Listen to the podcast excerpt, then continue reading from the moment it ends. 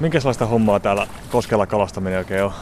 No tää on täällä miehet rivissä heiluttaa näitä pitkiä vapoja, Niin. pyydystävät siikaa, mutta välillä eksy kuhakin tota, tuonne haaviin. Miten tässä pitää osata? Oh, se vaan sattuu kala kohdalle. Sitä ei tiedä. Tää on niin onnenkauppaa.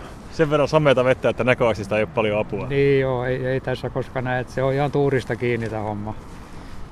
Mikä on paras saalis, minkä täältä saanut? No, mulla on kaksi on kerralla tullut paras. Täällä on kolmen rajoitusta, että enempää ei saa ottaa. Just joo. Viime vuonna sain kaksi, kaksi yhtä aikaa, että oli yli kaksi kiloa. Ja neljä on ennätys, mitä minä olen nähnyt täällä jonkun saavan. Täällä on todistamassa ollut neljä kala kerrallaan. Just. Että se on aikamoinen saavutus. Joku puu viidestäkin, mutta en minä sitä tiedä sitten. Täällä vanhan kaupungin alueella kalastuksella on pitkät perinteet. Luontoharrastaja ja tietokirjailija Eero Haapanen oli seurannut tämän alueen linnustoa ja muuta luontoa jo 70-luvulta asti, kun eräs satunnainen kohtaaminen vei hänet vuosikausia kestäneelle syväsukellukselle alueen paikallishistorian syövereihin. Tuossa Kuusiluodon luona jäällä hän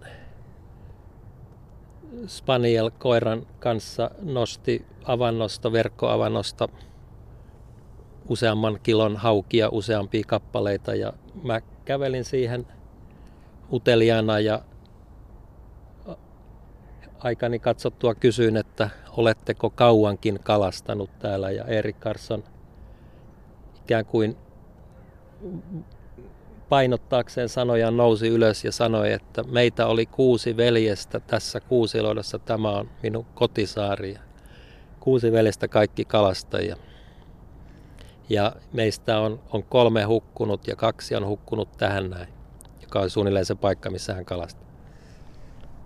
Epäilemättä nämä sanat oli sen kuulosia, että teki mieli kuunnella vähän enemmänkin Erikin juttuja. No ehkä tästä, tästä tilanteesta jo alkoi se kirjan syntymisen tarina, vaikka emme sitä itse vielä silloin tiennyt.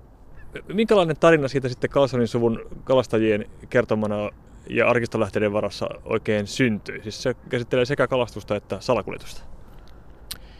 Joo, Erik Carsonin isoisä muutti parikymppisenä nuorukaisena Sipoon Kamsholmetin saaresta Sörnäisten satamaan kalastajaksi 1870-luvun lopussa. Ja pian perässä tuli myös hänen siskonsa ja veljensä. Ja, ja Erik Carsonin isoisä Johan Julius rikastui kalastamisella niin, että, että saattoi 1800-luvun lopussa ostaa itselleen Kuusiluodon kalastustilan, vuokraoikeuden ja, ja rakennukset ja, ja vähän myöhemmin 1900-luvun alussa osti vielä itselleen talon Toukolasta, pu, vanhasta puutoukolasta ja oli iso tekijä, jolla oli paljon vuokralaisia kalastajarenkiä ja, ja suuri kalastustoimi. Mm. Samoin hänen veljellään Franz Leonard Carsonilla, joka asui myös aluksi Sörnäisten satamassa ja sen jälkeen jonkun aikaa Punavuoressa sitten vanhan kaupungin Lahdella lopuksi tuossa Kivinokan pohjoisrannalla Herttoniemme kartanon kalastajatorvassa. Paitsi sitten kalastajia myöhemmin nämä Carlsonit tuli tunnetuksi myös Pirtun salakuljettajina tällä alueella. Joo, 20-luvun lopusta alkaen niin aina 30-luvun loppuun ja, ja vielä 50-luvun alkuun niin löytyy Carsonien veljeksistä, Erik Carsonista ja veljistä, niin oikeusjuttuja Sprin salakuljettajana. Ja, ja Erik Carson kertoo myös haastattelussa näistä, näistä ajoista ja, ja toisinaan tosiaan rikoksen uusiona istuivat vankilassakin. Jatketaan tästä Pitkospuilta matkaa tuonne Kuusiluotoon, joka on, jos mä oon oikein ymmärtänyt, semmoista niin ominta ja ehkä rakkainta kulmaa näillä alueilla, voiko näin sanoa? No siinä mielessä, että mä toisinaan viikonloppuisin siellä yövynkin ja elän huvila elämää. Jos ihan tarkkoja ollaan, Kuusiluoto ja viereinen Lammassaari ei kuulu enää vanhan kaupungin kaupungin osaan, vaan Viikkiin. Ehkä tämä pieni kauneusvirhe voidaan kuitenkin hyväksyä. Sen verran olennaisesti nämä tarinat liittyy vanhan kaupungin alueeseen ja oikeastaan koko tähän sitä ympäröivään merenlahteen. Eero Haapasen kuusi vuotta sitten ilmestynyt tietokirja Sörkän rysäkeisarit, kalastajia, ajureita ja salakuljettajia kuvaa seikkaperäisellä tavalla tämän alueen historiaa. Erään kerran marraskuussa 1924 niin Kuusiluodon rannalta löytyi isohko hyttivene, jossa oli nukkumassa puolisen, puolisen kymmentä miestä ja, ja, ja Pirtua venes oli, oli yli 3000 litraa ja tätä asiaa sitten selviteltiin. Miesjoukko oli, oli tosiaan ollut liikenteessä ensiksi kaupungilla ja sitten päättänyt mennä ulkomerelle Pirtuemalaivolta hakemaan spriitä ja mahdollisesti oli, oli sovittu, että tähän johonkin Kuusiloidon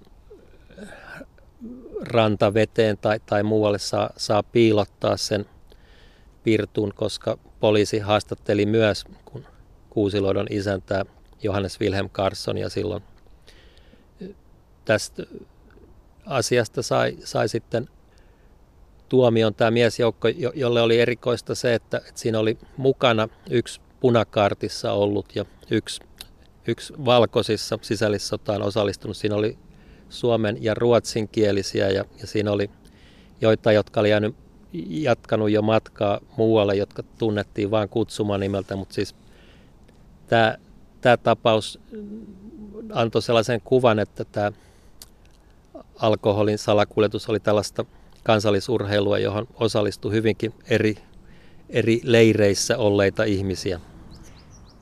Salakuljettajien perässä seikkailee tietenkin poliisi. Vanha kaupunki kuului 1900-luvun alussa Helsingin viidenteen poliisipiiriin, jonka pääasema oli Hermannissa ja Vallilassa.